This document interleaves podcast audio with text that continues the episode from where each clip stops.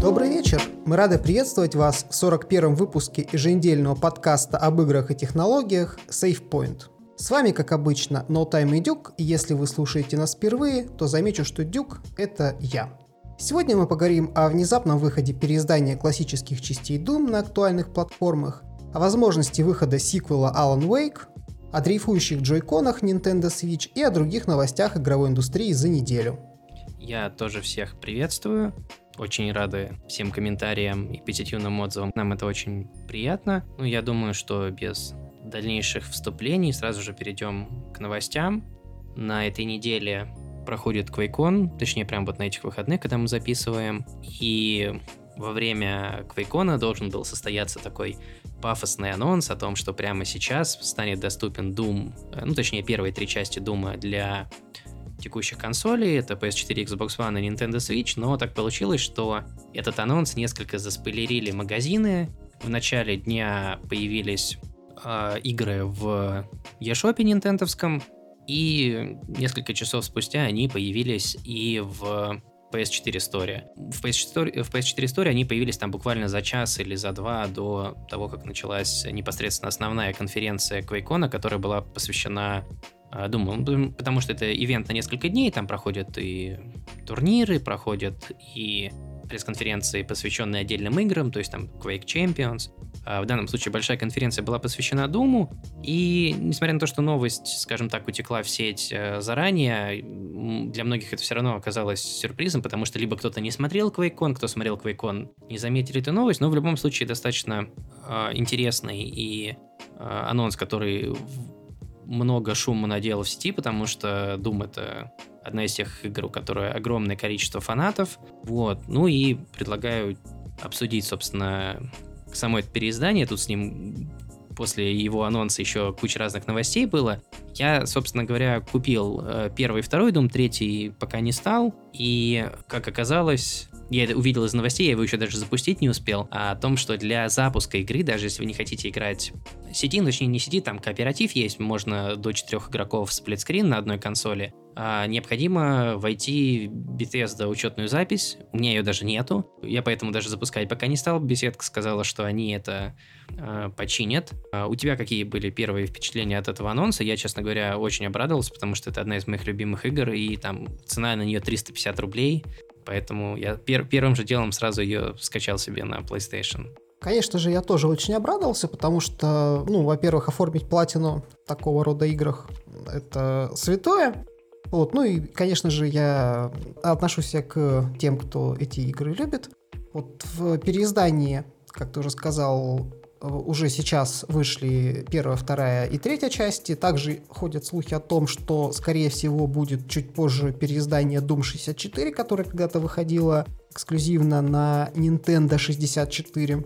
Это версия Doom э, с дополнительными уровнями, с улучшенными спрайтами, звуками, ну, то есть под более мощную на тот момент э, консоль. Я тоже планирую взять. Ну, то есть сейчас у меня, конечно же, большой бэклог, который нужно разгребать, но, возможно, буду даже платину во всех них оформлять. Э, и тут э, такой момент, что сразу же у меня стал вопрос, а на какую платформу, собственно, ее брать, потому что она вышла и под Switch, и под PlayStation 4. Но тут я подумал и решил, что если все-таки оформлять платину, естественно, имеет смысл брать под PS4. Вот. Поэтому наверное, чуть попозже, я тоже возьму и обязательно поиграю. Также у меня, кстати говоря, на очереди платина там Duke Nukem 3D в переиздании. Вот. Ну и эти игры э, классические к ним тоже добавятся. Ну вот помимо этой такой спорной новости, которая теперь породила кучу мемов о необходимости подключать свой аккаунт, э, ну Bethesda. Э, сказала, что это связано с тем, что несколько лет назад организовали так называемый Slayers Club, по-моему, он был запущен вместе с выходом Дума 2016, и там можно за то, что вы играете разные игры франшизы, участвуете в ивентах, получаете всякие бонусы, дополнительные скины для, вот, например, там для нового Дума можно будет уже сейчас открыть. И из-за этого они ввели поддержку. Вторая несколько спорная новость, связанная с этим анонсом, то, что оказалось, что это не совсем переиздание классической игры, а это то ли ремейк, сделанный на Unity, то ли это классическая игра, обернутая в, в раппер на Unity для того, чтобы она на консолях поддерживалась. Э, несмотря на то, что многие оказались этим недовольны, я сам еще не добрался в них поиграть, в эти игры, но говорят, что, в принципе, абсолютно нормально они управляются, никаких там проблем, багов нету. Может быть, там эмулятор сделан через Unity, что очень странно, но вот, э, собственно, такая штука. Что на самом деле достаточно удивительно, вроде как именно третья часть Дума, которая, наверное, является одной из самых непопулярных игр в серии, получила самое качественное переиздание. Его сделала достаточно известная студия по портированию игр Panic Button, которая в свое время портировала э, свежий Doom и Wolfenstein на Nintendo Switch, то есть они умудрились такие крупные AAA игры достаточно качественно портировать на слабую портативную консоль, за что их много хвалили. Ну и, в принципе, они достаточно много занимаются просто портированием различных игр на консоли. Собственно, третья версия Doom, она как поддерживает нативное разрешение на всех консолях, так и идет в 60 FPS. Плюс э, это не просто третья версия, а это, по сути, э, порт BFG Edition, который со всеми дополнениями, со всеми э, аддонами. Я, честно говоря, в третий Doom даже... Нет, не то, что ни разу не играл, я его ни разу не прошел, потому что я его несколько раз пытался начинать где-то в районе того момента, когда он вышел, потом через год, и я условно говоря, дальше вот этих стартовых коридоров, в которых ты ходишь с фонариком там и очень сильно грустишь, потому что монстров нет. Ну, то есть там такая в начале, не то что большая, но такой эпизод с экспозицией, я три раза пытался сквозь него продраться, и, по сути, даже до первых монстров особо не, не добирался. Может быть, конечно, это станет поводом, чтобы заново попробовать эту игру пройти. А вот ты в третий дом играл или только в классические? Конечно же, играл, и я его даже проходил э, пару раз за то время, как он вышел. Он вышел-то еще в 2004 году, когда мало у кого его даже э, ПК тянул. Вот, и ты знаешь, да, действительно, это игра, которая очень сильно отличается как от классических э, думов, так и от э, недавнего переиздания, ну, не переиздания, а перезапуска, скорее, э, серии. Вот, но, тем не менее, ее вполне можно пройти, но Скажем так, кстати, тут по поводу фонарика а, в этой части а, ну, в третьей изначально фонарик это был, ну, поскольку ее решили из нее сделать хоррор, то у тебя была возможность либо с фонариком ходить, либо переключаться на оружие, и при этом ты оказывался в темноте. В BFG Edition эту вещь убрали, и у тебя появилась возможность, в общем-то, одновременно и оружие держать, и себе подсвечивать пространство, и, соответственно, здесь судя по всему, эта возможность тоже будет присутствовать. Плюс э, в переиздании починили такую проблему, как отсутствие теней э, от тени от фонарика. А вот поэтому я думаю, что имеет смысл и переиздание третьей части э, пройти, тем более, если ты его ни разу не проходил. Хотя, конечно, это совершенно другая игра э, по настроению и по идее. В общем-то, они хотели сделать такой хоррор. Такого мясного шутера, как во всех остальных частях ты здесь вряд ли найдешь. Знаешь, когда эта игра вышла, я тогда все еще играл в очень много на Sega Dreamcast, хотя она уже, по-моему, в 2001 году или 2002 прекратили, прекратили производство, но у нас в России она была относительно популярна, потому что к ней можно было купить пиратские диски без прошивки самой консоли. Вот, и многие в нее играли. И я когда попробовал в Doom, я, понятное дело, в него на ПК играл, мне это очень сильно напомнило Resident Evil, только от первого лица. Я еще как-то уже, точнее, в те времена был большим фанатом Дома, то есть я в первые две части очень много наиграл, потом еще вот до выхода даже Brutal Doom, многие, наверное, про него слышали, это сейчас э, основной движок, через который запускаются кастомные карты, там на ПК и всякое прочее. Я играл еще, когда GZ Doom движок был, скачивал всякие комьюнити-паки и так далее, то есть я в Doom очень много играл. Я ждал от третьей части, ну, как и многие, наверное, фанаты, несколько другого. И у меня возникло ощущение, что это Resident Evil. То есть вот я в то время как раз играл, наверное, в мою любимую часть Resident Evil, Resident Evil Код Вероника на Dreamcast. И я такой, типа, ну, это какой-то Resident Evil, и поэтому я не мог э, продраться. Плюс в те времена я еще не, не болел такой темой, как сейчас, что хочется там условно говоря, там выбить платину на 100% закрыть игру, то есть как-то я к этому более спокойно относился, хотя игры, которые мне нравились, там всякие гонки, там я пытался, например, все до конца пройти, или там Тони Хоук это там много играл. И поэтому игра прошла мимо меня, но тут вот поскольку говорят, что хороший порт, плюс, в принципе, это классическая игра, которая а, особенно спустя вот такой по прошествии лет ее оценивают лучше, чем оценки она получила на выходе. Ну, такое случается, когда, допустим, выходит игра, которая не похожа на серию, в которой она вышла, или какая-то там, условно говоря, инновационная игра, которую не оценили в каких-то моментах. То же самое случилось с третьим Думом, потому что все ждали другого, из-за этого оценки у нее были ниже, а сейчас не то чтобы у игры много фанатов, но есть люди, которые уважают ее как игру э, некто, несколько другого жанра и стиля, чем сама серия, но при этом это все равно нельзя назвать плохой игрой, просто она другая. Вот, и в связи с этим, может быть, стоит попробовать, не знаю. Ну, у меня, как и у тебя, огромный бэклог, с которым, собственно, вот за этот год я достаточно прилично разобрался, потому что не так много новых релизов было, но Doom 3 это все-таки достаточно длинная игра, в то время как первый и второй можно пройти относительно быстро, учитывая, что, ну вот, собственно, там платина список трофеев доступен, и там один из трофеев это спидран за 2 часа, то есть, э, ну, понятное дело, что мировой рекорд, который там 35 или 37 минут составляет это для специалистов по спидранам и так далее, то есть это не для обычных игроков, но за там час 40, за полтора часа Doom, зная, что делать, пройти можно. То есть, скорее всего, я там сначала пробегу на сложности повыше, просто пройти игру, заодно вспомню, что, где, как.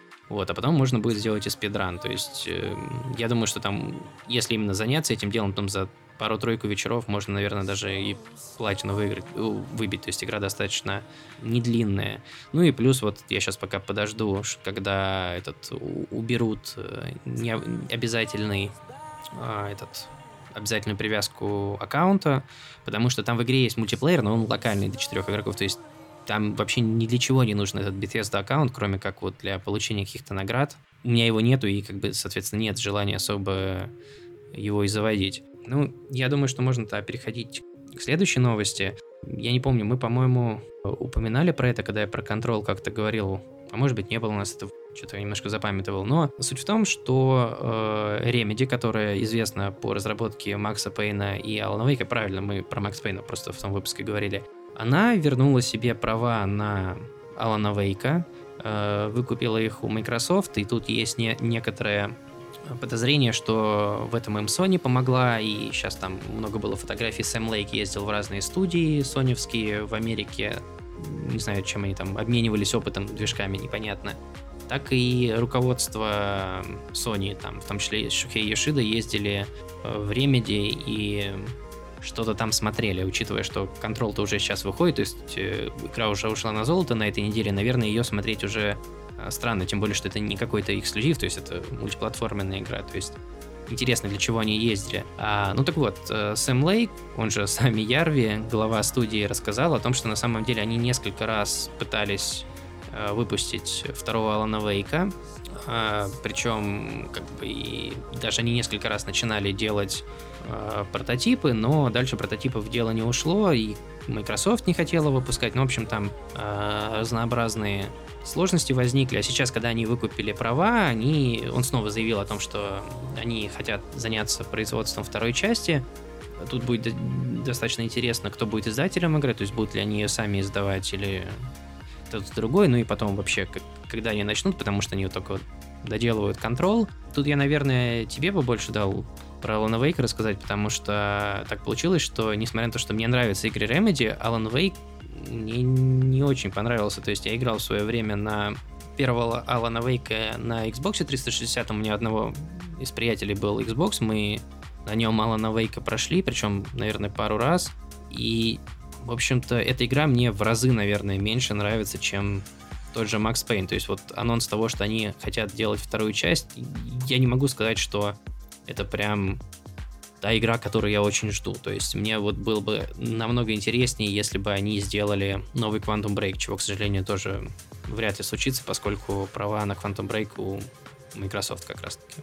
Здесь я сразу же тебя немножко поправлю, потому что действительно многие считают Сэма Лейка главой студии Remedy, но на самом деле он занимает должность креативного директора, сценариста, и, собственно, он является лицом компании. Ну, потому что, во-первых, он подарил свое лицо в первой части Максу Пейну, вот, но главой студии является, на самом деле, другой человек, это Терра Виртала.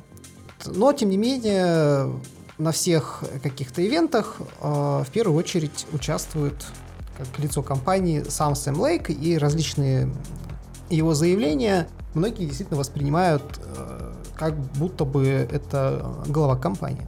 Так вот, э, действительно, студия Remedy, они, как они уже сказали, давно хотят сделать Alan Wake продолжение, тем более первая часть закончилась на таком Хенгере, что ну, там требуется продолжение, то есть там не окончилась история. Действительно, студия видно, что как минимум го- готовит, вероятно, и переиздание первой части, и то, что права они э, на серию выкупили, поэтому в некоторой перспективе нам действительно стоит ждать. Алана Вейка вторую часть будет это не скоро, поскольку они там сейчас заняты э, в других проектах. Вот как раз э, недавно э, ушел на золото Control.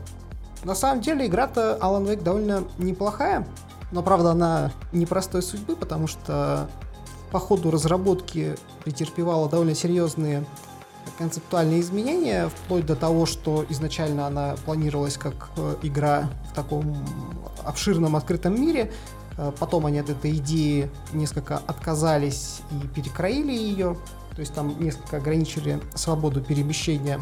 Поэтому там есть как и очень сильные стороны, ну, в силу того, что Remedy довольно-таки неплохо умеет сделать интересный геймплей, э, вот, но и ряд проблем в игре содержится.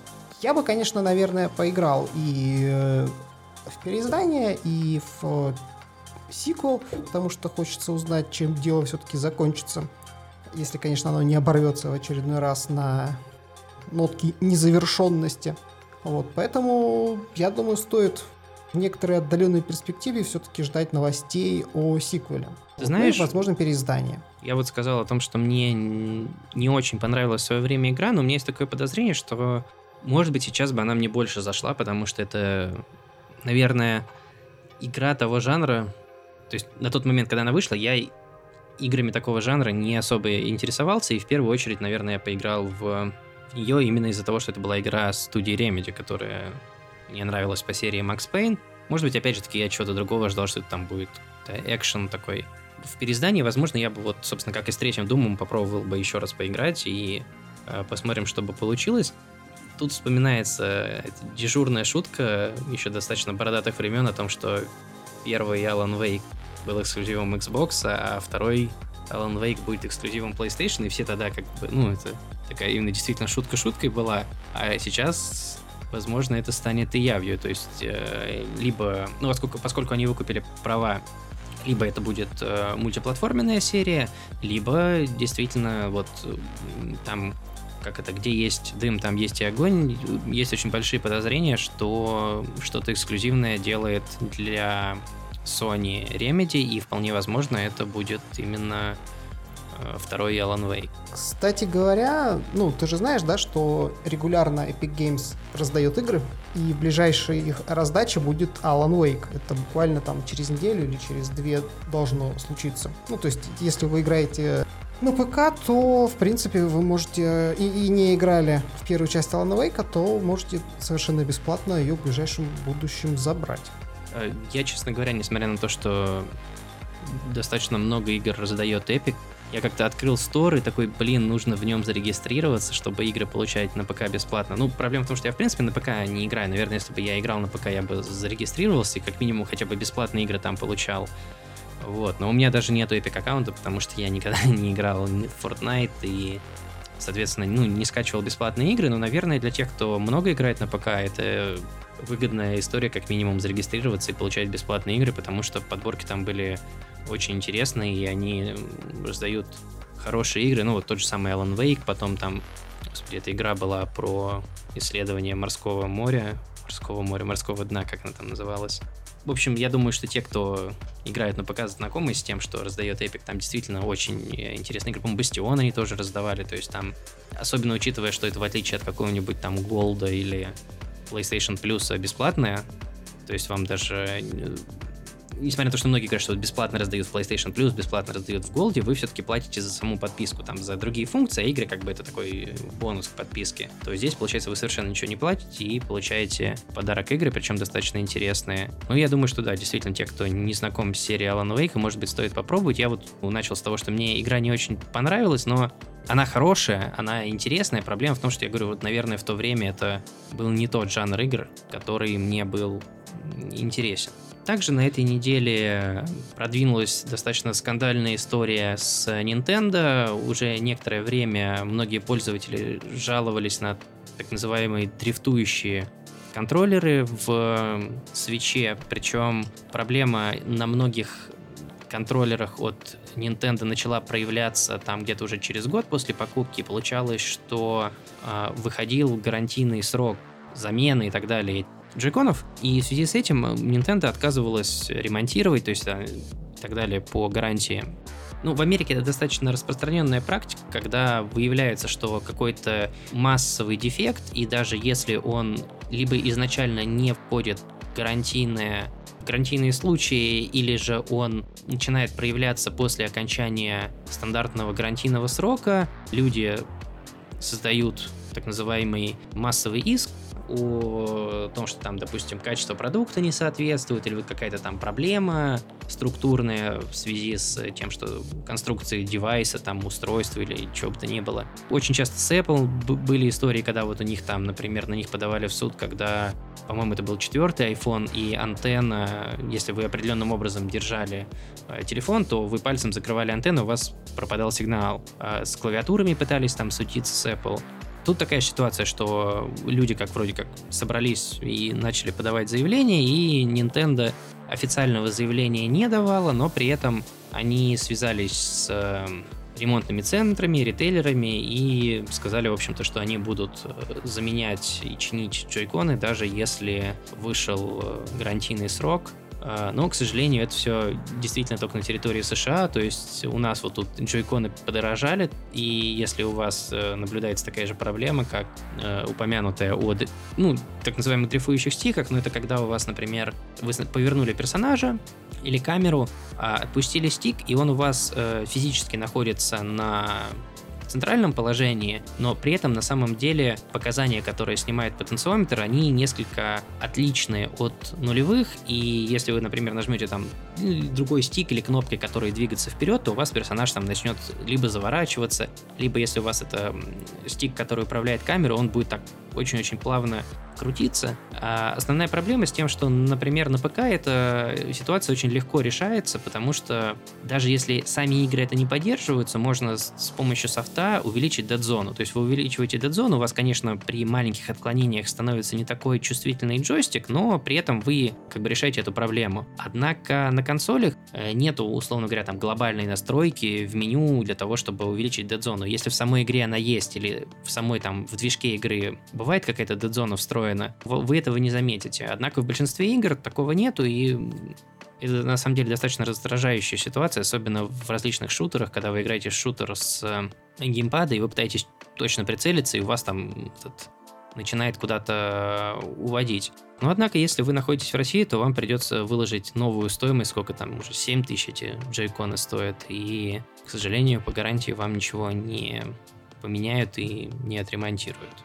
Что характерно, на свече есть такие калибровка джойконов, которая на начальном этапе эту проблему частично решает. Но, тем не менее, по мере износа стика, она перестает уже помогать э, в решении проблемы дрейфующих джойконов, и многие либо стики заменяют, заказывая собственно, с того же Алиэкспресса аналогичные, но это не официальные стики, а, в общем-то, копии, которые выпускают китайцы, либо покуп покупкой сам нового джойкона, как ты уже сказал правильно, они уже там дорожают. Но, кстати, есть еще один способ э, решения этой проблемы, но он, правда, касается портативного, не, не портативного, вернее, а стационарного режима.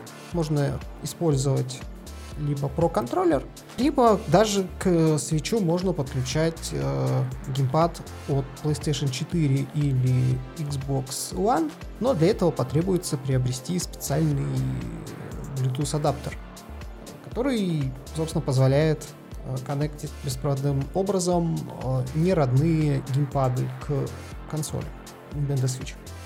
Вот ты как раз упомянул про неродные геймпады, и на этой неделе Nintendo пошла по пути Sony и лицензировала геймпад от стороннего производителя. Компания называется PDP, это, если ничего не путаю, канадская, по-моему, компания по производству геймпадов.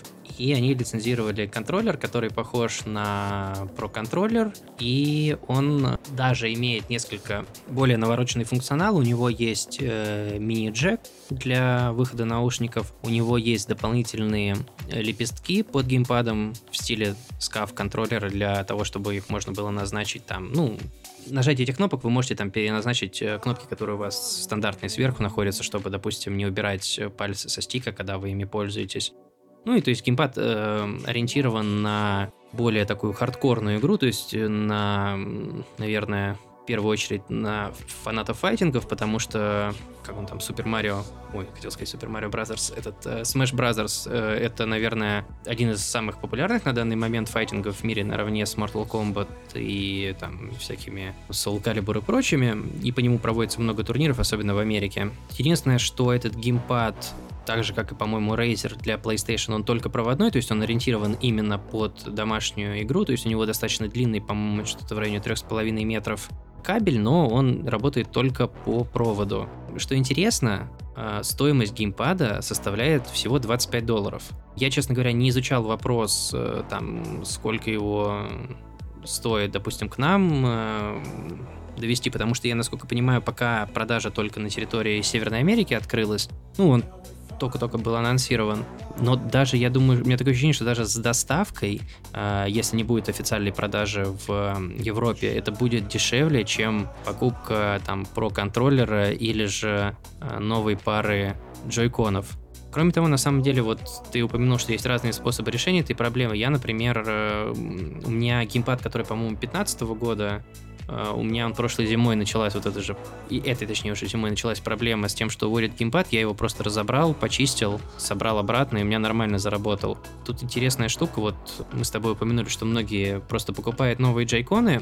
Я заметил, что это даже не эксклюзивно проблема тех, кто играет на консолях, но и тех, кто играет на ПК. Очень часто бывает, что у вас там какая-то проблема с мышкой начинается, с клавиатурой. И, условно говоря, либо починить, либо там отнести, даже не относить в сервис-центр, а починить достаточно просто. То есть вам нужен там, обычно бывает какая-нибудь там отвертка, да, там, открываете, чистите, у вас все идеально работает. Но большинство людей занимаются тем, что они выбрасывают там мышку, которой кнопка залипает, выбрасывают геймпад, который начинает тупить, и вместо этого покупают новый. В то время как можно там буквально там за 10-15 минут э, починить, ну или если вы боитесь что-нибудь сломать, можно отнести сервис-центр, где вам там, даже если это будет там, не знаю, там 500 рублей, или даже вдруг там вас тысячу возьмут, это все равно будет раза в 3-4 дешевле, чем купить э, новый геймпад. Многие люди почему-то выбрасывают девайсы, которые на самом деле рабочие, но как, у них там может быть какой-то там изъян или что-то, что, ну, вызывает некоторый дискомфорт при игре.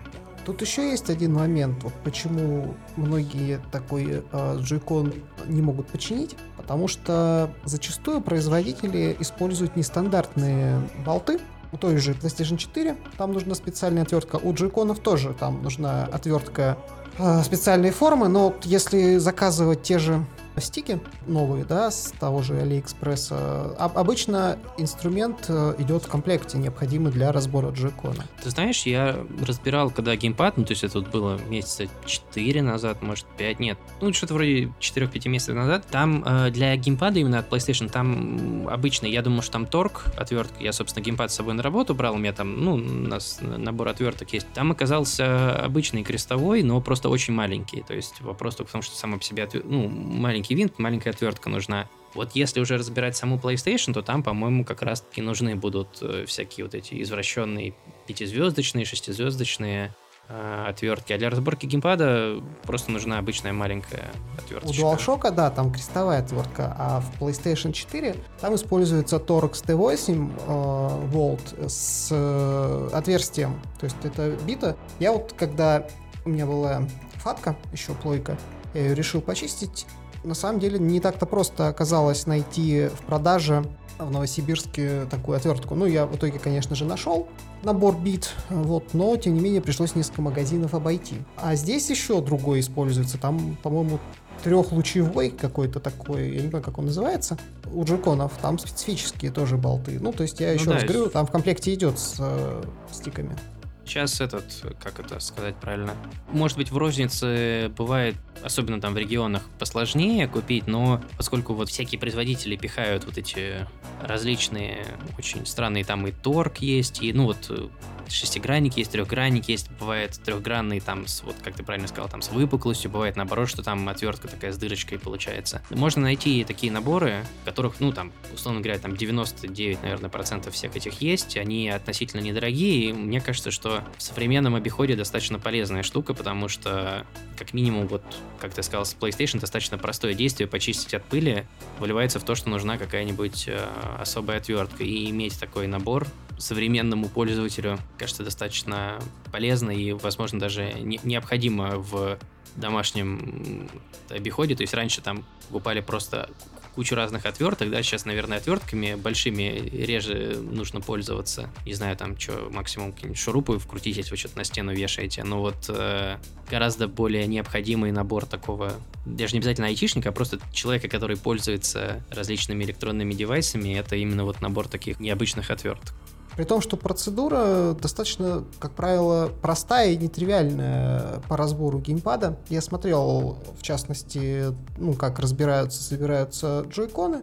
Вот сам разбирал э, в свое время DualShock у меня, потому что был DualShock 4 первой ревизии, у которого R2 ломалась и замечательно заменялась она в итоге на новую. Правда, сейчас в обновленной ревизии эта проблема оказалась решена, но тем не менее починка таких вещей на самом деле, как правило, никакой сложности не представляет, просто нужно немножко соблюдать аккуратность, чтобы не испортить корпус, запоминать действия, либо просто по видео, которое несложно найти на ютубе, повторить все шаги по сбору и разбору что геймпада, что консоли.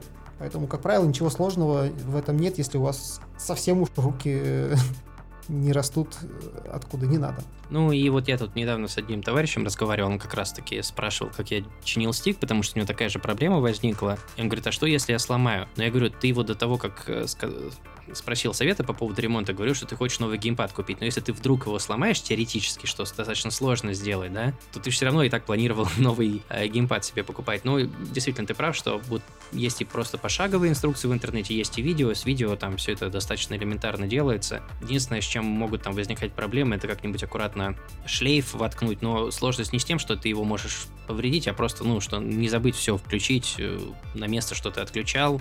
Ну, как раз-таки по видео, пошагово все это видно и понятно. И следующая новость — это в отличие от Дума, которая случилась совершенно внезапно, эту новость уже достаточно долго ждали, потому что и я об этом говорила, и там некоторые... Ну, то есть это, это не было анонсом, это просто наконец случилось.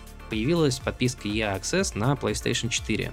Что значит э, интересно, только доступна базовая подписка, потому что у EA есть э, два тира подписок. Это обычная EA Access, где доступны игры, которые в большинстве своем выходили как минимум год или полтора назад, может быть даже чуть дольше. Ну, зависимости от того, насколько популярной до сих пор продается игра. И у них есть э, EA Premier, где доступны все их релизы, то есть это вот как Microsoft выпускает в своем Game Pass е свои э, релизы в день выхода для Game Pass а, точно так же в EA Premier все крупные релизы, то есть вот FIFA 20 когда выйдет, она будет по более дорогой подписке доступна прямо сейчас. А по, скажем так, low-tier подписке, по более дешевой, все спортивные симуляторы, они э, добавляют где-то летом следующего года. То есть симуляторы выходят, э, допустим, там осенью 19 значит, летом 20 они будут доступны по подписке. Стоимость подписки составляет 290 рублей в месяц или же 1799 рублей в год, что, мне кажется, достаточно неплохо. Плюс э, за оформление подписки предоставят 10%, 10% скидку на все цифровые покупки я. Ну, то есть, как вот PlayStation Plus, он помимо того, что там дает разные облачные сейвы там и так далее, а, очень часто либо просто скидка больше, либо в целом новые релизы доступны под скидки. Тут такая же ситуация. И мне кажется, будет, могут быть такие ситуации, что, допустим, у вас есть PS Plus, у вас есть Access, и там игра на 20% дешевле стоит. Единственное, что несмотря на то, что подписка достаточно интересная, я совершенно не планирую ей пользоваться, потому что, к сожалению, на PS4 она, наверное, самая неинтересная и скучная, потому что что на Xbox, что на ПК, там гораздо больше игр доступно по, по, по этой подписке, Здесь по понятным причинам недоступны игры, которые были с PS3. То есть на Xbox One есть, поскольку обратная совместимость с Xbox 360, то там по подписке доступна оригинальная трилогия Mass Effect, Dead Space, но там, по-моему, не все три Dead Space, там, по-моему, то ли первый, то ли второй, как бы лучше бы, конечно, чтобы первый был, но в любом случае там хотя бы какой-то Dead Space есть. Плюс еще всякие там игры, которые на постгене выходили, там, по-моему, более старые части Need for Speed, чем те, которые доступны только, ну, на, в том числе и на PlayStation. И, собственно, я когда посмотрел список игр, это, понятно, все вот эти спортивные симуляторы там за последние три года или четыре, это все части Battlefield, но из тех игр, которые мне интересны от я, все игры, которые доступны в подписке, у меня есть. То есть все последние три Need for Speed у меня есть. Uh, Unravel тоже у меня есть. Второй я не играл. Может быть, я его... Ну, эта игра, собственно, недорогая. Я, скорее всего, потом отдельно куплю. Uh, Mirror's Edge тоже я купил, прошел. И единственная игра, которую я думал пройти и, возможно, купить, это была Андромеда, потому что... Да, конечно, это очень такая кривая игра с и действительно не самого высокого качества, но я все-таки, как большой фанат серии Mass Effect, я думал, что надо все-таки посмотреть, что же там такое, тем более, что мне пару приятелей пришло, прошло, и они говорят, что, ну, игра очень плохая, но там есть интересные моменты, особенно там финальная миссия, плюс она, ну, если ты фанат лора этой вселенной, то там есть некоторые вещи, которые развиваются, и, возможно, хотя бы ради этого будет интересно поиграть. И получается, что это единственная игра, ради которой я бы мог взять эту подписку, это Андромеда, но как бы брать подписку подписку ради Андромеды, это звучит очень по-дурацки. Наверное, для кого-то она будет интересной, особенно для более казуальных игроков, у которых там, ну, не так много ежегодных игр э, куплены, и там, даже если вы возьмете там, ну, сколько там, 1800 рублей в год, и вы получите доступ там ко всем Need for Speed последним, к Battlefield, то, мне кажется, это даже вполне выгодное предложение для тех, кто в целом не так много игр покупает. А вот для тех, кто любит покупать игры, наверное, стоимость данной подписки не такая высокая, особенно в сравнении с тем, что доступно на ПК, в той же подписке или же на Xbox. Ну, для меня, наверное, подписка тоже это не очень интересно, в том плане, что единственная игра от Electronic Arts, э, выходящая в некой обозримой перспективе, наверное, это новый Dragon Age. Но у меня есть большие сомнения по поводу того, насколько эта игра окажется качественной, потому что не казалось бы это второй Андромедой. В последнее время, после двух подряд не самых удачных игр от э, компании BioWare, от студии BioWare, к ней немалый скепсис, э, тем более, что там вроде как Э, возможно, это будет игра-сервис, и само по себе качество игр от BioWare в последнее время, конечно же, страдает. Поэтому для меня, наверное, как не очень большому любителю игр от Electronic Arts, э, потому что я не играю в их спортивные игры, а не играю в их игры-сервисы, такая подписка совершенно не интересна, но если вдруг вы прям большой фанат игр вроде Anthem, неожиданно, то, возможно, она может вам оказаться полезна. Ну, или Battlefield'ов. Ну, ты знаешь, кстати говоря, Anthem, его так и не добавили в подписку. То есть, э, ну, как я сказал, что более новые крупные проекты, они доступны только по дорогой подписке, которой на PlayStation 4 пока нету. Однако для вот таких игр, которые только выходят, то есть вот будь то Anthem или когда выйдет новая FIFA 20, там новый NFL, NBA, для них доступна 10-часовая триальная версия. И вот как ты сказал, что ты не уверен, допустим, в том, что будет Dragon Age новый, ну, чем он будет иметь в виду, возможно, тогда имеет смысл, допустим, взять месячную подписку, то есть на 300 рублей всего всего стоит, и у тебя будет 10 э, часов триала нового Dragon Age, за которые можно там, условно говоря, ознакомиться с игрой и понять, э, нужна она или нет. В таком э, разрезе, мне кажется, достаточно ну, не, не, не то, что интересное предложение, но за 300 рублей попробовать там несколько игр и понять, нужны они вам или нет, имеет в этом смысл. Понятно, что, конечно, бесплатные демо-версии это, наверное, интереснее, но в современном мире у нас, в принципе, вообще демо-версии, наверное, каковые практически отсутствуют. Они, конечно, бывают, но это скорее исключение, чем правило. И вот за 300 рублей попробовать там Anthem или же вот тот момент, когда появится новый э, Dragon Age, и понять, нужен он вам или нет, это лучше, чем если вы там за 3-4 тысячи купите игру, и потом будете жалеть о потраченных деньгах. Ну, на самом деле, если с ней все будет очень плохо, как было, к примеру, с той же Андромедой, то это можно, в общем-то, выяснить и совершенно бесплатно, потому что как бы информация об этом не может не просочиться в открытые источники. Поэтому тут тоже такая штука, что... Ну, если еще раз говорю, будет все совсем плохо, это будет понятно и без всякой подписки.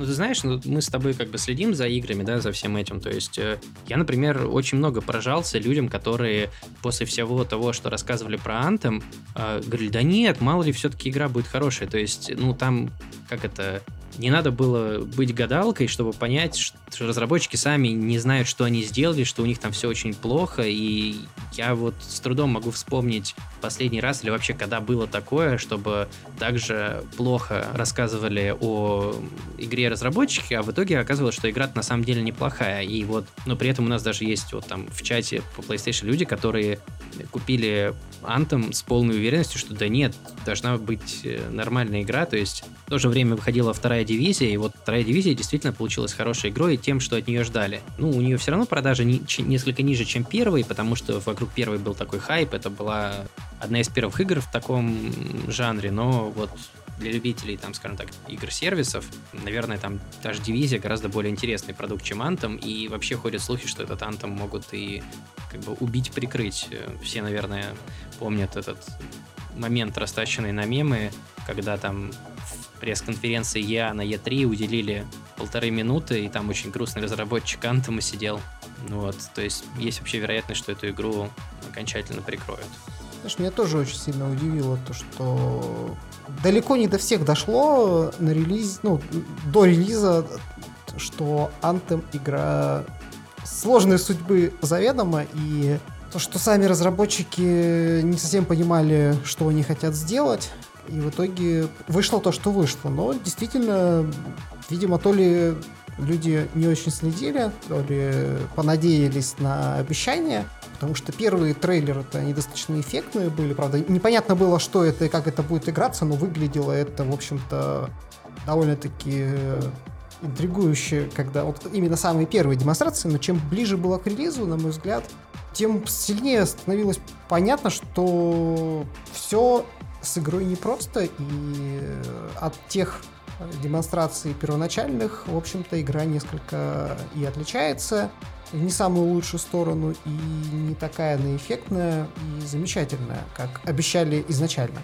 Причем мы вот с тобой как-то говорили, например, по-моему, ну это еще было до того, как мы там начали подкаст записывать про выход No Man's Sky, и, ну, например, с тем же самым No Man's Sky. Еще там за долгое время до выхода я понял, что, ну, совершенно не то, что показывают будет игра. Ну, то есть, так как они показывали, когда они рассказывали, можно делать все, что угодно, все, что угодно, это значит, разработчики сами не знают, что можно делать в игре. То есть, что-то, чего-то там не хватает. А в случае с No Man's Sky, например, я даже не верил, что они смогут исправить игру, но действительно вот прошло сколько там, три года, там четыре, да, и сейчас многие с уважением относятся к продукту, они добавили многие функционал, которые обещали на старте, типа там кооператива, мультиплеера и всего прочего и прочего прочего, но это небольшая студия, относительно небольшая, она была совсем маленькая. При запуске игры, сейчас они там, они очень успешно продались, собрали народу и, собственно, допилили эту игру, сделали из нее качественный продукт. В случае с Я они скорее прибьют Антом, чем будут вкладывать деньги в его спасение. То есть э, это не та ситуация, когда вот они будут э, пытаться изо всех сил удержать игру, во-первых, потому что у них есть другие прибыльные продукты, во-вторых, потому что, ну, это как бы я, это компания, все компании такие, но это э, компания очень сильно заточенная на профит, и всякие непрофитные продукты она в первую очередь э, убивает, закрывает, потому что не видит в этом смысла. Ну и вот, собственно, мы с тобой часто обсудили о том, что, к удивлению нас с тобой, многие все-таки купили тот же самый Anthem, например, хотя было понятно, что с игрой все не очень хорошо. Вот, например, для, когда вы не уверены и сомневаетесь, вот попробовать там за 300 рублей 10 часов игры вполне себе неплохой вариант. Если ничего не путаю, как раз когда Антом выходил, у нас там один из э, людей в чате, он играл в Антом на ПК, потому что на PS4 как раз таки еще не было этой подписки. Вот он там за 5 долларов или за сколько-то, за 10, я не помню уже. По-моему, за 5 купил месячную подписку, поиграл 10 часов в Антом, понял, что это просто вообще какая-то полная шляпа, и, собственно, в итоге спас себя от покупки игры. Ну, Я и, думаю, можно... Да, переходить к следующей новости. Это такая совмещенная, скажем так, двух частей. Э, на этой неделе э, вышли, ну, они пока не вышли в релиз, но вышли для раннего доступа мажорное обновление для обеих консолей текущего поколения, э, для PS4 и Xbox. Соответственно, в Xbox э, произошел большой редизайн UI-системы. В основном это была переделана домашняя страница, то есть там профили пользователей, достижения, все такое осталось примерно такое же, как и было. В основном переделали стартовый экран. Тут стоит отметить, что это уже какой-то там, не знаю, если ничего не путаю, то ли пятый, то ли четвертый редизайн с момента выхода Xbox One. Мне в свое время казалось, что, наверное, дашборд в Xbox 360 выглядит более удобным и интересным, чем э, дизайн от PS3, хотя дизайн от PS3 у меня как бы достаточно теплые отношения остались, потому что он был, скажем так, единый с PSP, и мне дизайн на PSP очень нравился, но на PlayStation 3 там неудобно было игры искать, потому что они в отдельном подменю были. Ну, в общем, дизайн был не самый оптимальный, а вот дашборд для Xbox 360 был очень э, удобный, там прикольная тема с аватарами была в пользовательском профиле, то есть э, UI был действительно качественно сделан, плюс он был достаточно быстрый. PS3 была известна тем, что она очень лагала в интерфейсе. Store вообще изначально это было не отдельное приложение, а страничка браузера, которая у вас открывалась. И даже когда они сделали Store отдельным приложением, он до сих пор, вот если вы сейчас попробуете на PS3 запустить PlayStation Store, он у вас там будет, не знаю, секунд 25-30 открываться, и он супер неотзывчивый, супер медленно работает, в то время как на Xbox 360 все было очень красиво, быстро и круто, но э, в тот момент, когда выходила Xbox One, у Microsoft был вот этот странный период, они тогда еще владели э, Nokia, они купили мобильные, производство мобильных телефонов, и Microsoft занималась разработкой такого унифицированного графического дизайна с этими тайлами, квадратами, которые они пихали абсолютно везде. И в, если вы помните, восьмая винда с этими квадратами, соответственно, мобильные девайсы, то же самое было на Xbox. Во-первых, многим это не понравилось, во-вторых, Microsoft сама начала постепенно отказываться от этого, и с тех пор вот они уже третий или четвертый редизайн делают.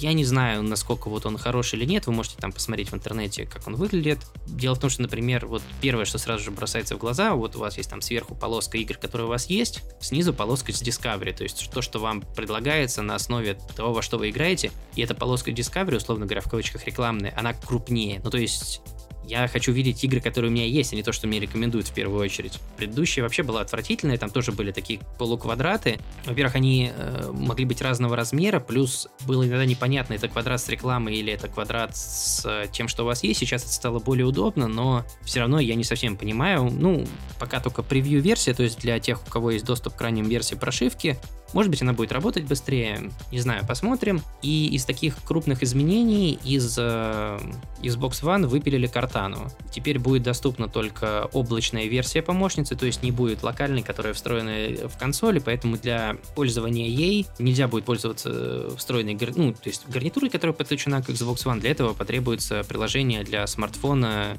или Windows. Ну, то есть там не, не, не могу сказать, что это прям супер, наверное, такая востребованная вещь, но вот ее вырезали. А у PlayStation тоже мажорное обновление, версия 7.0.0, никакого такого графической переработки ничего нету. Основными двумя нововведениями этой прошивки является увеличение размера тусовки с 8 человек до 16. Ну, это изменение уже достаточно давно анонсировали, оно было ожидаемое. Многие связывают его, кстати говоря, в том числе с тем, что Microsoft и Sony заключила партнерское соглашение, и Sony переезжает постепенно с AWS на Microsoft Azure, и вроде как они работают совместно с Microsoft над бэкэнд частью PSN, э, что достаточно интересно. Microsoft помогает как бы своим конкурентам, но это соглашение между Sony и Microsoft, а не между Xbox и PlayStation, да, как можно было подумать. Вот. И второе такое мажорное изменение — это изменение поддержки HDR в PS4. Одна из больших проблем э, не только э, HDR на консолях, но и HDR в целом. Э, на ПК вообще очень плохая поддержка, а на консолях все сводится к тому, насколько хорошо разработчики игры сделали настройку HDR в своей игре. То есть вот из таких свежих примеров, где HDR был очень плохо сделан, это RDR 2, а, где, по сути, вообще не было как такового HDR, там был тон маппинг, сейчас его завезли, но все равно он не самого лучшего качества.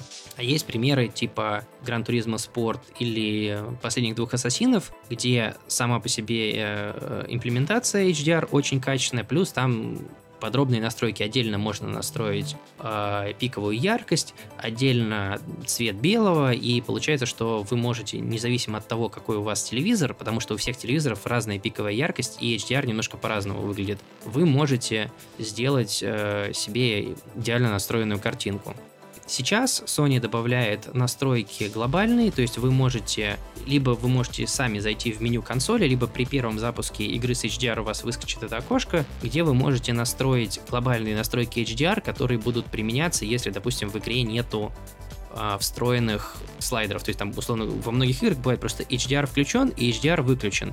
И HDR был откалиброван под, допустим, там телевизор, который в два раза там ярче или, наоборот, в два раза тусклее, чем ваш, и картинка вроде как с HDR, но она выглядит хуже, чем обычная. Очень частая проблема, ну, у меня HDR телевизор, с которой я сталкиваюсь, это то, что вы заходите в темную комнату, которая должна быть абсолютно черная, а у вас вместо этого, э, когда вы включаете HDR, там вся пещера, условно говоря, становится черной, и если вы пытаетесь как-то откалибровать картинку для того, чтобы все-таки черный был черным, а не темно-серым, выходите потом, наоборот, в светлое пространство, а у вас игра тусклая становится, ну и получается приходится отключить HDR. Такое на самом деле бывает не часто, но вот с тем, что черный, не черный или какие-то такие изъяны, а, действительно встречаются.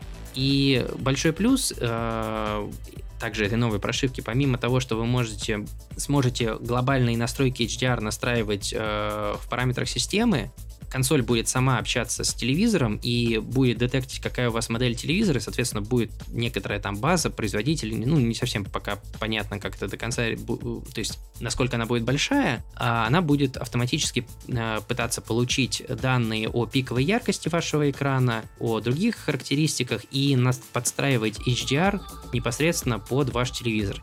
Если я ничего не путаю, в Xbox уже было такое реализовано, они там и развертку смотрели, ну, то есть частоту, герцовку и HDR для того, чтобы автоматически как-то оптимизировать картинку под ваш телевизор, потому что вторая проблема с HDR это очень, на мой взгляд, красивая и полезная штука. Иногда даже она больше улучшает картинку, тем, чем 4К изображение. То есть, ну, 4К просто четче, а вот с HDR прям реально гораздо более сочные и красочные изображения.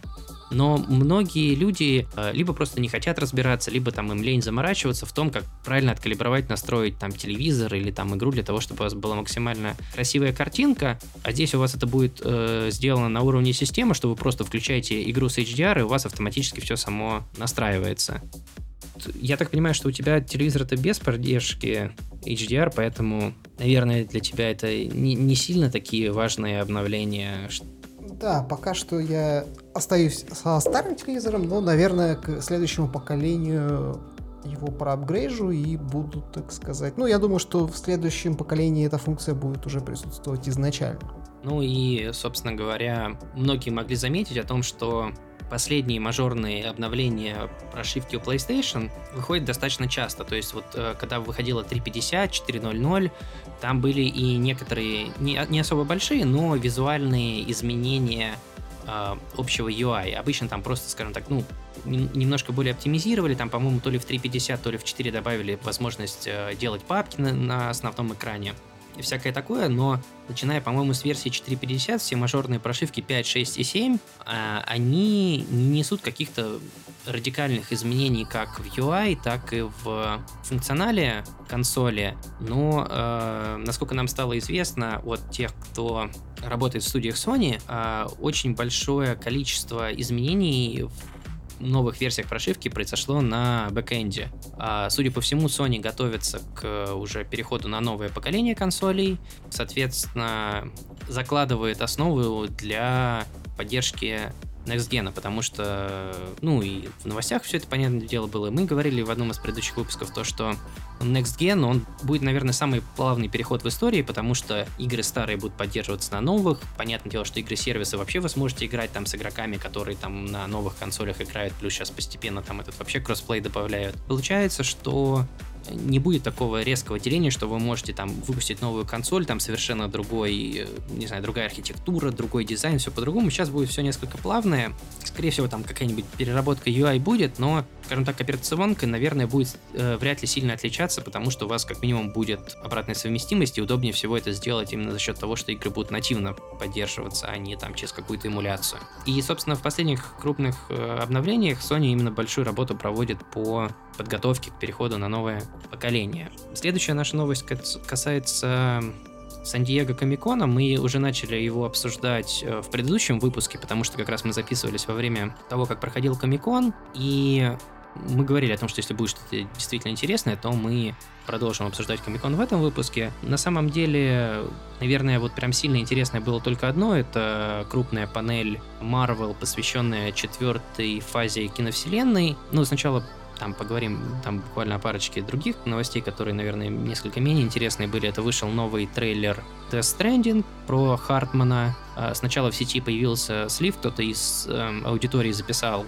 презентацию, ну, то есть там такой очень кривой камрип, и потом выложили на официальных каналах там, что Kojima Productions, Sony, Microsoft выложили... А, нет, Microsoft Microsoft не выкладывали, понятное дело, потому что игра-то анонсирована пока только для PS4. На канале Kojima и на канале PlayStation выложили полноценный э, ролик. Ну, это какое-то такое некоторое представление персонажа, которого, внешность которого взяли с Виндиго Рефна, режиссера, ну, озвучивает его другой персонаж, э, другой актер. Ну, такой небольшой трейлер, достаточно интересный персонаж, который там каждые 21 минуту умирает. Ну, в общем-то, вполне в стиле Кадзимы. Кроме того, были два анонса по вселенной Стартрека. Был анонсирован третий сезон Star Trek Discovery. Были какие-то подробности о нем рассказаны, потому что второй сезон закончился на клиффхенгере, и, соответственно, все ждали продолжения. Вот оно там, были анонсированы даты выхода, и больше подробностей стало известно о Star Trek Picard. Это будет эксклюзивом э, амазоновского подписочного сервиса. Соответственно, Патрик Стюарт он Патрик Стюарт, господи, мне из головы вылетело, как актера зовут, который Пикарда играет. Ты не помнишь? Нет. Господи, стыдно, что-то мне прям стало. Э, капитан Пикард. Э, да, Патрик Стюарт, все правильно, господи. Э, вот. И это такой будет более мрачный темный сериал. Многие сравнивают, сравнивали его первый анонс с трейлерами Росомахи, который, э, по-моему, последний фильм, в котором Хью Джекман сыграл Росомаху, который даже с 18 плюс был рейтингом. Сейчас вышел трейлер, трейлер все-таки не более, немножко более такой красочный и такой в стиле новых сериалов и фильмов по Стартреку, но говорят, что будет более серьезная история. И, собственно, главным анонсом с Комикона, который, наверное, все абсолютно обсуждают, это четвертая фаза киновселенной Марвел. Были анонсированы фильмы, которые выйдут, соответственно, будет фильм по Вечным, в которых будет, например, сниматься Анджелина Джоли, будет э, фильм «Шанчи. Легенда Десяти колец», там обещают показать э, настоящего мандарина, а не того, который был в третьем фильме про Тора, и многие ругают, что это, наверное, был худший злодей во всей киновселенной Марвел. Также будет второй фильм э, про Доктора Стрэнджа, мультивселенная безумие, и он будет связан с сериалом WandaVision соответственно, анонсировали, ну, он уже был до этого анонсирован, стало больше подробностей известно о сериале WandaVision, в котором сыграют Элизабет Ольсен и Пол Беттани. Также будет, э, значит, новый фильм про Тора, Тор, Любовь и Гром, где вернется э, Натали Портман, и она будет играть э, женскую версию Тора, то есть там будет как и Крис Хемсворт играть Тора, так и будет Mighty Thor в исполнении Натали Портман. Тут интересно, что она вернулась к роли Джейн Фостер, потому что у нее была какая-то ссора большая с Марвел, и если вы, ну, следите за фильмами и так далее, ее ни разу не было в кроссовер фильмах, то есть в Авенджерах или там в Капитан Америка Гражданская война, ее не было. И там использовали ее фотографии или кадры, отснятые для старых фильмов. То есть она снялась вот в, трё- э, в трех, получается, в двух первых фильмах про Тора, а потом вот она что-то там поссорилась с Марвел и не пришлось как-то выкручиваться и говорить, что вот она там, типа, то ли они расстались с Тором, то ли еще что-то. Здесь, соответственно, она возвращается и будет играть снова ведущую роль. Также будет сольный фильм «Черной вдовы», и сказали, что будет новая Черная Пантера, новый Капитан Марвел и третья, третья Стражи Галактики. Помимо всего прочего, вот я уже упомянул о сериале «WandaVision», было анонсировано целых три сериала. Это «WandaVision», «Сокол и Зимний солдат», и сериал про Соколиного глаза. Ой, четыре, получается. И еще сериал про Локи. Что интересно, предыдущие все сериалы были в большинстве своем э, от Marvel выходили на Netflix, и несколько, там, по-моему, два сериала выходили на Hulu. там, э, скажем так, они были гораздо менее, гораздо меньше у них был бюджет, чем у фильмов, и, соответственно, там, кроме камео, не появлялись актеры, которые участвуют в основных фильмах киновселенной. То есть, например, был сериал, до сих пор идет «Агенты щита», и там буквально в паре серий появляется Ник Фьюри, и мне кажется, там, может быть, Капитан Америка в одной из серий был. Ну, то есть там практически вообще там отдельный каст, отдельные персонажи. А, соответственно, был там вот сериал про Daredevil, был сериал про Железного Кулака, и везде там, ну, как бы события происходят параллельно с киновселенной, но пересечений практически нет, и, соответственно, нету вот известных таких кассовых актеров. Здесь же все четыре сериала, которые были анонсированы, в них участвуют персонажи, которые были именно в киновселенной, и они являются главными персонажами сериалом, и к исполнению ролей вернутся актеры, которые э, играли в кинофильмах. То есть в случае с WandaVision это Элизабет Ольсен и Пол Беттани, в случае с Локи вернется Господи, актер, который играет Локи, отлично. Опять же таки, вылетел из головы. Соответственно, получается, что будут это более высокобюджетные сериалы, чем то, что они снимали до этого, плюс, скорее всего, э, большинство сериалов, которые выходили в Netflix и в Hulu, станут не каноном, потому что тут некоторые события будут пересекаться с тем, что было до этого, потому что там были флешбеки, флешбеки и, соответственно, все вот эти новые анонсированные сериалы, они будут для нового подписочного сервиса от Disney, Disney+. Он был анонсирован еще два года назад, и они обещали, что к запуску сервиса они туда перенесут, понятное дело, всю свою прошлую библиотеку Disney, а это абсолютно огромная, потому что э, ну, если там рассматривать нерд-культуру, там это Звездные войны, Марвел, там комиксы и прочее, так это еще и э, все анимационные фильмы Disney. Э, в прошлом году они приобрели Fox, соответственно, это все фильмы Fox, которых тоже там астрономическое огромное количество. Ну и они обещали запустить новые сериалы, соответственно, вот эта первая волна сериалов, которые будут доступны для подписочного сервиса, она стала известна. Также там пару э, анимационных э, мультфильмов будет это Marvel What If, что если это такая была серия комиксов, в котором рассматривали альтернативные развития сюжетов. Ну, например, что если бы не знаю, там, Железный Человек был из России, что если бы Человек-паук родился в Великобритании, что если бы там в каком-нибудь кроссовер-ивенте, который происходило в Марвел, победили там, допустим, не добрые герои, а злодеи, ну и дальше там рассматривают, что, условно говоря, что бы произошло. Достаточно популярная серия комиксов, она получит свою киноадаптацию в форме мультсериала. А, кроме того, был анонсирован, э, он не будет входить в киновселенную, э, standalone фильм про Блейда, Соответственно, Уэсли Снейпс не вернется к э, роли Блейда. В главной роли будет Махершала Али,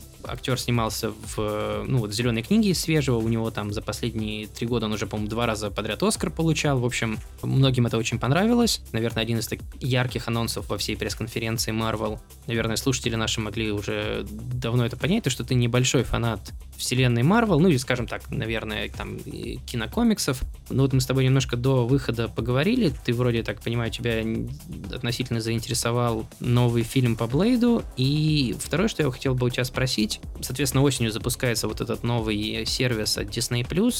А, что ты вообще думаешь в целом о сервисе? Потому что, несмотря на то, что там будут только фильмы и сериалы от одного производителя, скажем так, да, то есть от одного... То есть в Netflix там куча разных, да, но коллекция Disney настолько огромная, что, возможно, даже этот сервис будет, ну, пользоваться большой популярностью. Значит, ну, во-первых, по поводу Блейда, понятное дело, что все мы в свое время, наверное, смотрели оригинальные фильмы по нему. Ну и, соответственно, перезапуск, возможно, окажется довольно неплохим. Даже, кстати говоря, сам Уэсли Снайпс сказал в Твиттере фанатам, которые по поводу его замены начали бурно негодовать, что он сам, ну, в общем-то, вряд ли вернется к этой роли и, в общем, не очень хочет, но вероятно, что этот самый, как его... Махершала Али? Или Махершала Али, да, с этой ролью должен довольно-таки неплохо справиться. Действительно, этот актер довольно хороший, и я вот как раз посмотрел э, недавно относительно последний фильм э, с его участием, это «Зеленая книга». Там он очень хорошо играл, ну и он не случайно этот фильм, наверное, стал лучшим фильмом года, и мол, как раз за него Оскара получил исполнение одной из главных ролей. Вот поэтому я думаю, что с этой ролью он более чем замечательно справится. А что касается подписочного сервиса от Disney, ну да, собственно, э, Disney, несмотря на то, что только собственные произведения там будет э, выставлять, нельзя забывать, что за последние годы Disney скупила огромное количество студий, компаний и так далее, поэтому э, с, кон- с контентом, я думаю, в этом сервисе все будет в порядке, и его будет довольно много и разнообразного. Вот, потому что они ну, действительно владеют очень много кем, если посмотреть на список их последних покупок, э, будет, в общем-то, уже понятно, что там будет. Я вот, кстати говоря, когда сказал, что скорее всего, прошлые сериалы станут не каноном, это связано с тем, что как раз-таки Махершала Али, он играл э, персонажа, ну, Корнел Строукс э, в этом, что в Люке Кейдже, что он в Джессике Джонс играл. То есть он был... Достаточно важная роль у него была в предыдущих э, сериалах от Marvel, а сейчас, соответственно, он будет играть киноперсонажа, ведущую роль, и, соответственно, ну, видимо, будут все это переделывать, ну, потому что странно, когда...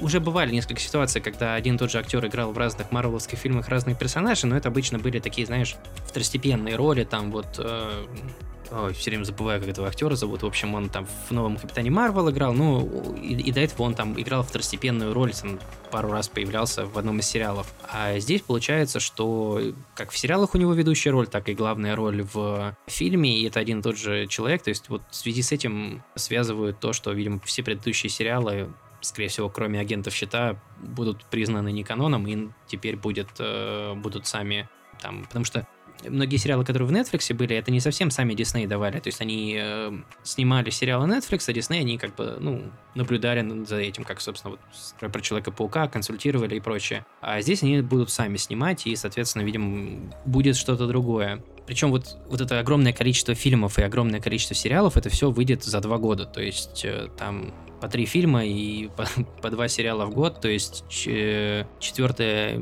кинофаза, фаза киновселенной Марвел, она будет очень плотной и насыщенной, и ну и для фанатов, наверное, это будет интересно. Меня на самом деле даже, возможно, больше, чем это интересует, э, что же будет дальше с играми Марвел, потому что, очевидно, они в последнее время очень сильно вложились в игры, вместо того, чтобы делать всякие дешевые игры, таины по фильмам или просто по персонажам, как они раньше там, например, продали все права Activision, и те делали, клепали вот этих там черепашек-ниндзя, кучу всяких пауков. Иногда, конечно, выходили неплохие игры, но в большинстве своем это были просто дешевые, э, как это, дешевый способ заработать э, денег. Потому что Дэдпул, вот по Дэдпулу была игра там, или Человек-паук, это просто имя, которое само по себе продаст э, игры. Соответственно, игры были посредственного качества. А вот в последнее время Marvel скоординировалась, э, соответственно, с Sony производстве Человека-паука, с эм, Square Enix в производстве Авенджеров, Marvel Ultimate Alliance, э, третий это эксклюзив для Nintendo. И вот интересно будет, э, что они продолжат делать с играми, потому что вот эти все игры это высокобюджетные качественные продукты. Ну, про Авенджеров пока не совсем понятно, но вот те две, которые вышли, э, то есть это Ultimate Alliance 3 и Человек-паук, это очень качественные продукты. Многие всегда говорили о том, что супергеройский сеттинг это интересный сеттинг для... более интересный сеттинг для игры, чем для фильма.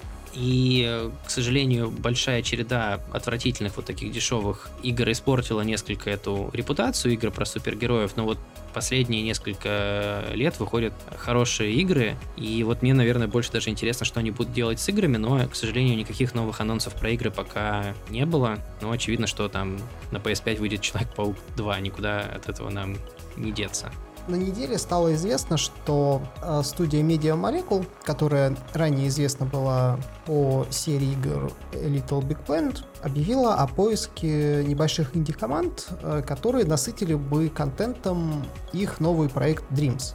Что такое Dreams? Это такая платформа для создания, в общем-то, небольших каких-то игр с, силами самих пользователей, то есть э, там довольно-таки продвинутые средства для этого присутствуют, то есть если вы посмотрите, несмотря на то, что, в общем-то, сама Dreams все еще находится в раннем доступе, делают довольно-таки интересные и порой неожиданные вещи на ее основе. Причем это все делается непосредственно на самой консоли PlayStation, э, включая там и ремейки пяти, это одни, одни из первых сделали, и различные другие вещи, причем совершенно разнообразные. То есть, э, и многие пользователи в связи с этим захотели не только инструментарий, но и, собственно, саму игру.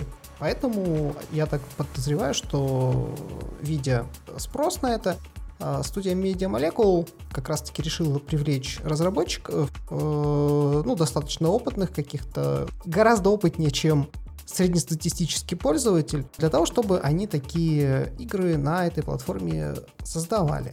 Ну и, соответственно, это должно повысить э, привлекательность ее и для обычных игроков, которым хочется не создавать контент, а собственно, его потреблять. Ну вот да, мы с тобой до начала выпуска говорили, что одна из таких больших претензий к Molecule, их последним играм, за исключением, наверное, TRV, но это игра для Vita была, о том, что их игры — это в первую очередь такой creation tools, и, например, вот с Little Big Planet э, последнюю третью часть делали не они. Они делали, я не уверен, делали ли они вторую. Э, ну, они делали как минимум первую, а, собственно, по-моему, не первых две делали. Они третью а, не делали. Да, то есть они делали первые две, и они делали часть для Виты. А многие их ругали за то, что в самой ванильной игре было не так много контента. То есть там был сюжет, который можно было пройти, но он был достаточно такой куцый, и большинство интереса потом приходило от user-generated контента. И сейчас многие, те, кто следят за разработкой Dreams, они очень сильно переживали по этому поводу, что выйдет такой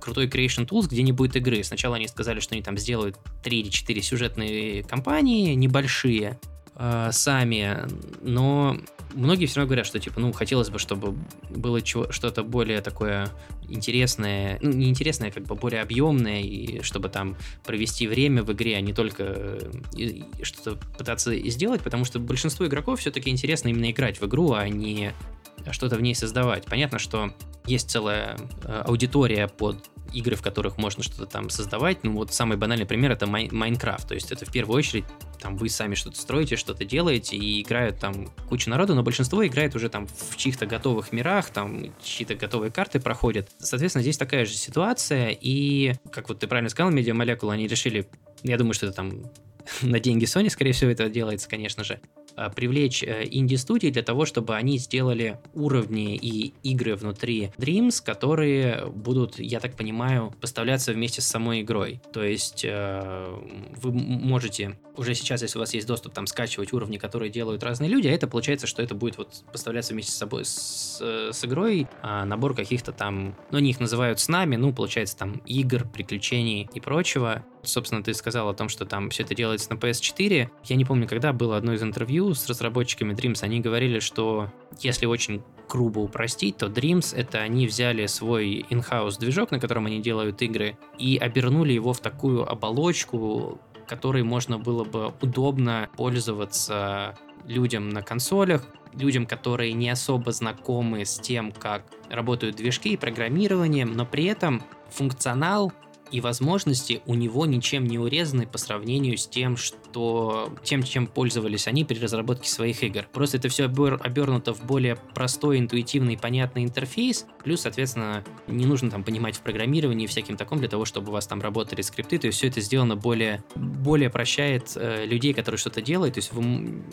вам сложнее там сломать что-то, чтобы у вас не работало, потому что а когда вы зарабатываете игру, то есть там много нужно дебагинга и так далее и всего прочего, чтобы у вас действительно все работало. А здесь они провели большую работу над тем, чтобы этот инструментарий работал без какого-то дополнительного вмешательства.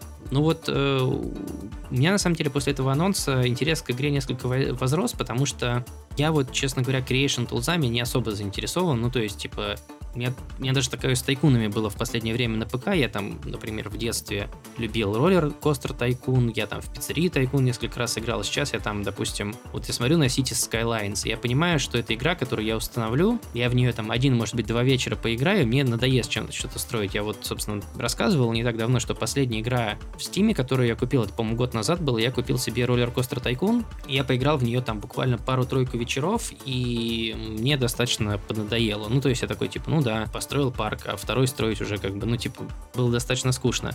Ну, просто это как бы не то, что мне стало интересно, при том, что вот на первый, на первый взгляд я вот сейчас смотрю, говорю, вот на эти там, на City Skylines, такой, блин, как же это круто сделать свой город, но, скорее всего, я там сделаю половину города и на этом закончу. Тут такая ситуация, что я смотрю на этот Dreams, да, наверное, круто там что-то делать самому, но мне, как, наверное, большинство игроков, интересно именно поиграть контент, который делают качественные игроделы, то есть там типа дизайнеры, геймдизайнеры и прочее. И вот если у них все получится, и в Dreams именно будет большое количество контентов, которые можно поиграть, и не только то, что самому нужно делать, я, наверное, даже куплю ее, поиграю, потому что до этого, несмотря на то, что это было очень интересный эксперимент, и то, что они пытаются сделать, он точно мимо меня шел. Ты вообще планируешь в нее поиграть? Или, ну, вот я говорю, у меня изначально вообще не было, собственно, особого интереса. Вот после того, как они анонсировали о том, что инди-команды будут что-то делать для игры, мне, честно говоря, стало более интересна эта игра.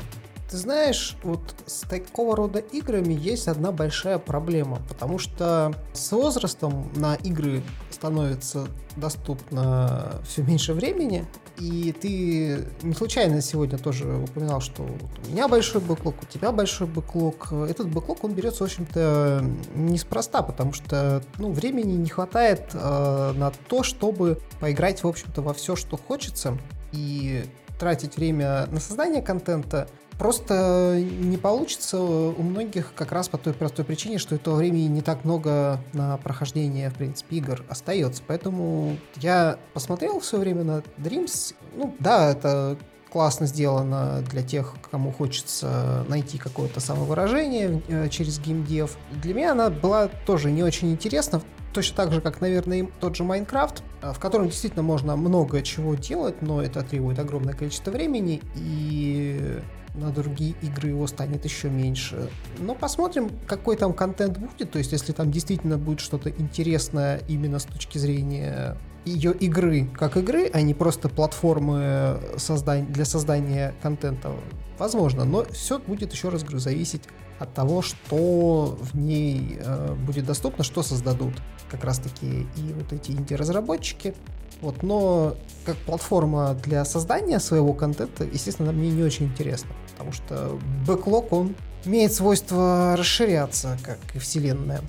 Ты знаешь, что интересно? У меня есть подозрение, что Sony очень сильно ставит на этот проект, потому что сколько лет уже делает медиа-молекула, его и переносит, ну или там, там даты релиза, собственно, никогда и не было, там бету переносили, потому что те, кто поиграли в нее, еще вот э, когда была закрытая бета в прошлом году и открытая бета сейчас, там просто какие-то феноменальные возможности по тому, что можно делать, то есть, ну как пример, например, вы музыкант, вы можете зайти в игру, у вас там есть встроенные тулзы тулзы для написания музыки, вы можете записывать сэмплы, можете копировать сэмплы из там существующих у вас, то есть там по сути этот сделан э, DAW встроенный, ну то есть программа для написания музыки. Дальше вы можете загружать этот трек там, условно говоря, в облако, и потом, когда кто-то создает игру в Dreams, он смотрит, что вот этот, э, что это там, например, музыка была создана кем-то, он там, ну, например, сортирует там по жанру, я не знаю, или там по стилю музыки, и может использовать э, вот эти всякие блоки для построения своей игры. Например, кто-то умеет писать музыку, кто-то умеет там красиво моделировать, еще что-то. И это получается как комьюнити, которое внутри движка для Unity сделано, или там комьюнити для этого Unreal Engine, где кто-то делает платные, кто-то делает бесплатные ассеты, а здесь это все сделано внутри игры, плюс там листы курации, то есть, например, будут э, люди, которые не обязательно делают контент, но которые там отбирают качественную музыку, отбирают там качественные уровни и так далее. Дальше вы можете там объединиться с какими-то там людьми. Например, вот вы сделали несколько уровней, вас кто-то зафоловил, а потом вы делаете игру вместе с каким-то другим человеком, а она появляется в списке тех, кто вас фолловит. То есть э, у этого продукта есть потенциал стать там, ну, не то чтобы прям Майнкрафтом, но очень таким крупным и популярным проектом для Sony. Станет он или нет, и мы увидим, когда он выйдет э, в общий доступ, но, скажем так, у этой игры есть как минимум потенциал и интересно, во что она разовьется. Плюс вот я, наверное, подожду, собственно, когда будет анонс выхода игры и, наверное, тогда расскажут, что же будет в базовой игре именно не из э, тулзов для создания, во что можно поиграть в первую очередь. Вот тогда уже, наверное, я подумаю, буду ли я ее брать, но так же, как и ты, именно создавать что-то, наверное, это уже не для нас с тобой, а для более молодых игроков.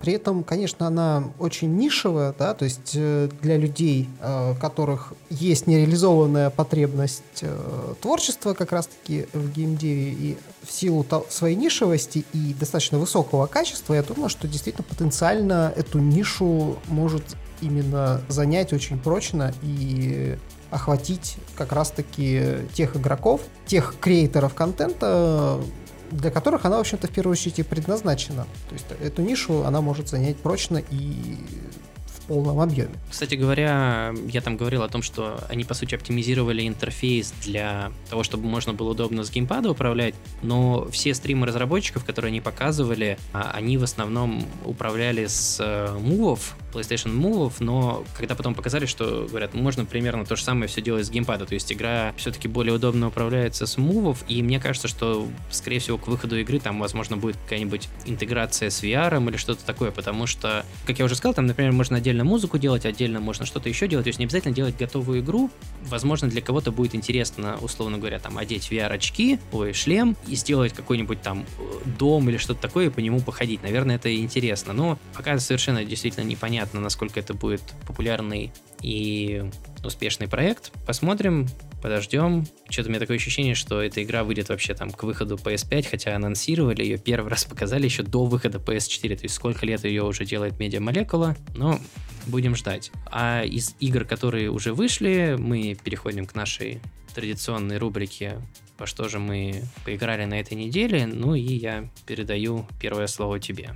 На этой неделе я, в общем-то, продолжил проходить Зельду, и еще я взял себе замечательных Марио э, плюс Rabbids. Это аналог в некотором роде XCOM, тактическая такая игра. А что характерно, довольно-таки интересно сделанная. Nintendo известна тем, что, ну, собственно, игра это не производство Nintendo, делала ее Ubisoft а с героями игр Марио, и кроликов, это такой кроссовер. По сюжету там получается так, что э, некая девочка-изобретательница создавала шлем, который э, вызвал э, некий катаклизм, и кролики попали в грибное в грибной мир, грибное королевство Марио. Часть кроликов стала агрессивной, часть кроликов э, как раз-таки осталась на стороне хороших персонажей, вроде Марио и принцессы Пич.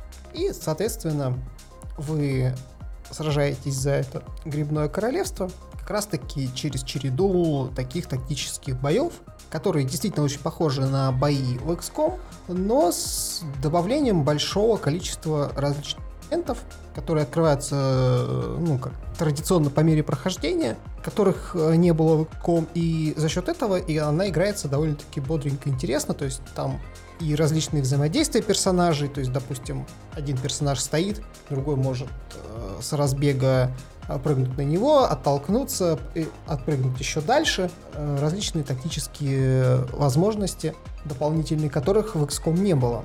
Соответственно, очень большое и заметное отличие также от XCOM в том, что у вас есть э, возможность либо стопроцентного попадания, либо 50%, если цель стоит э, за таким частичным укрытием, либо 0% э, попадания. И здесь нет таких ситуаций, когда, как в том же XCOM, это ста- вошло в мемы, когда у вас там 98% попаданий и промах э, регулярно. Нет, ну то есть э, это такая, в общем-то, с одной стороны, упрощенная версия XCOM, а с другой стороны, в нее добавили тактическую глубину, и за счет уменьшения влияния случайных событий она становится, наверное, ближе даже к шахматам именно в плане тактики. То есть э, здесь больше гораздо завязано на результа- результативность ваших тактических решений, нежели на бросок, что называется, кубиков, как было в настольных играх.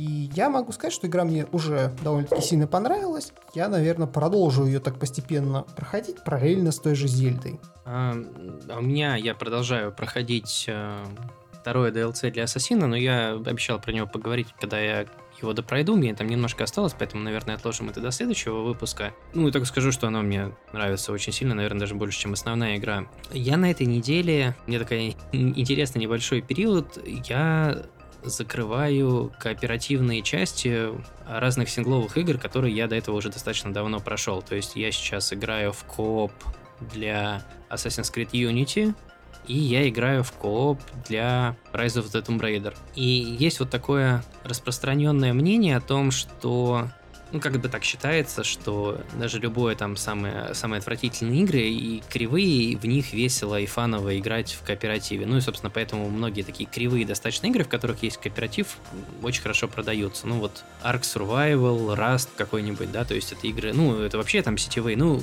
вы понимаете, о чем я говорю.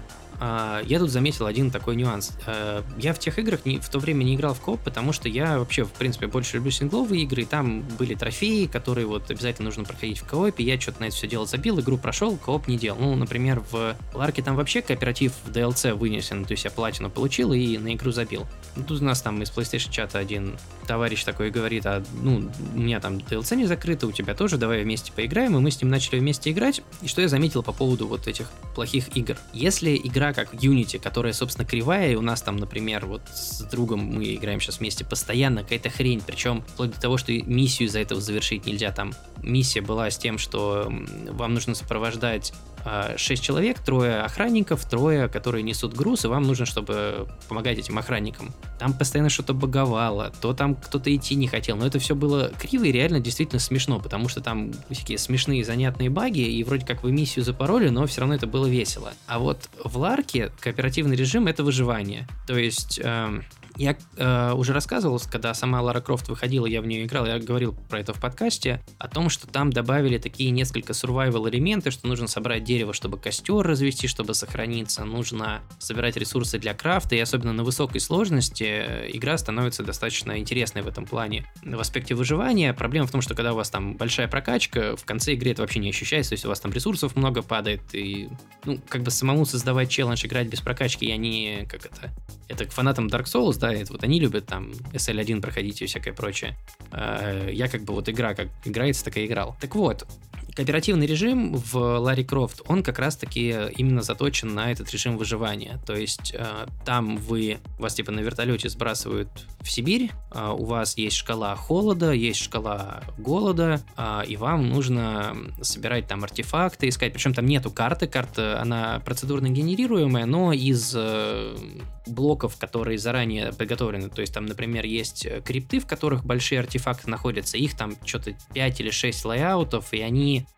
вот эти основные лайауты, они немножко варьируются, то есть вот как бы 5 основных классов, скажем так, а внутри может быть чуть-чуть отличаться, там ловушки в разных местах находиться.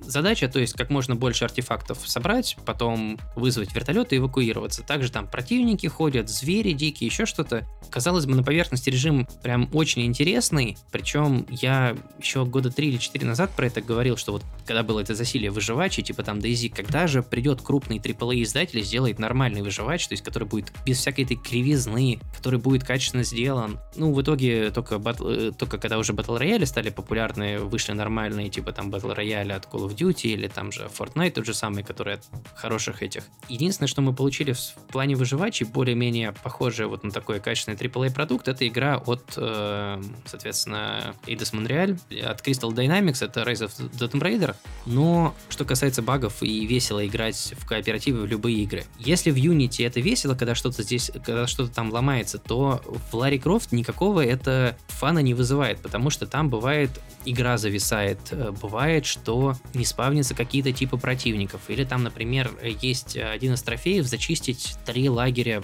врагов ночью. Ты находишь лагерь, там ходят люди, ты типа всех убиваешь, и у тебя э, выполняется там, у тебя прогресс виден, сколько ты лагерей зачистил. То бывает, что вместо людей ты убил каких-то животных, у тебя лагерь засчиталось. То ты бываешь зачистил лагерь, у тебя это не засчиталось. И, собственно, товарищ, который позвал меня поиграть вместе, ему оставалось э, два трофея. Один мы быстро выбили, а второй трофей это значит выбить э, 5 больших или средних артефактов найти, это вот как раз которые находятся именно в криптах, и потом успешно эвакуироваться из леса. Три раза в самый последний момент ему не удавалось выбить этот трофей. Первый раз он, когда еще играл не со мной, друг, с которым он играл, у него зависла консоль, после того, как они выбили 4 Ой, точнее, не, у него не консоль зависла, у него ларка застряла где-то там в текстурах, и они не могли, соответственно, эвакуироваться оттуда из леса. Когда, значит, мы играли В первый раз мы собрали 4 артефакта, осталось собрать пятый. Мы спускаемся в пещеру, и я, э, эта пещера, там вот один из таких дурацких layout ов, котором потом сложно выход найти. И он мне говорит, ну типа постой, и чтобы сразу было понятно мне, на какую стену залезать, а я пойду этот самый соберу артефакт. Он спускается и умирает. У тебя есть 60 секунд для того, чтобы поднять э, напарника или game over. Ну и, соответственно, я спускаюсь, не успеваю его найти и добежать до него, и, соответственно, нам надо начинать заново. Начинаем заново, собираем 4 артефакта из 5 нужных, и тут у меня консоль зависает. То есть, э, это Лара Крофт, у нее там какие-то проблемы, походу, с утечкой памяти, и игра вылетает. Еще был один из забегов, когда мы просто начали бегать,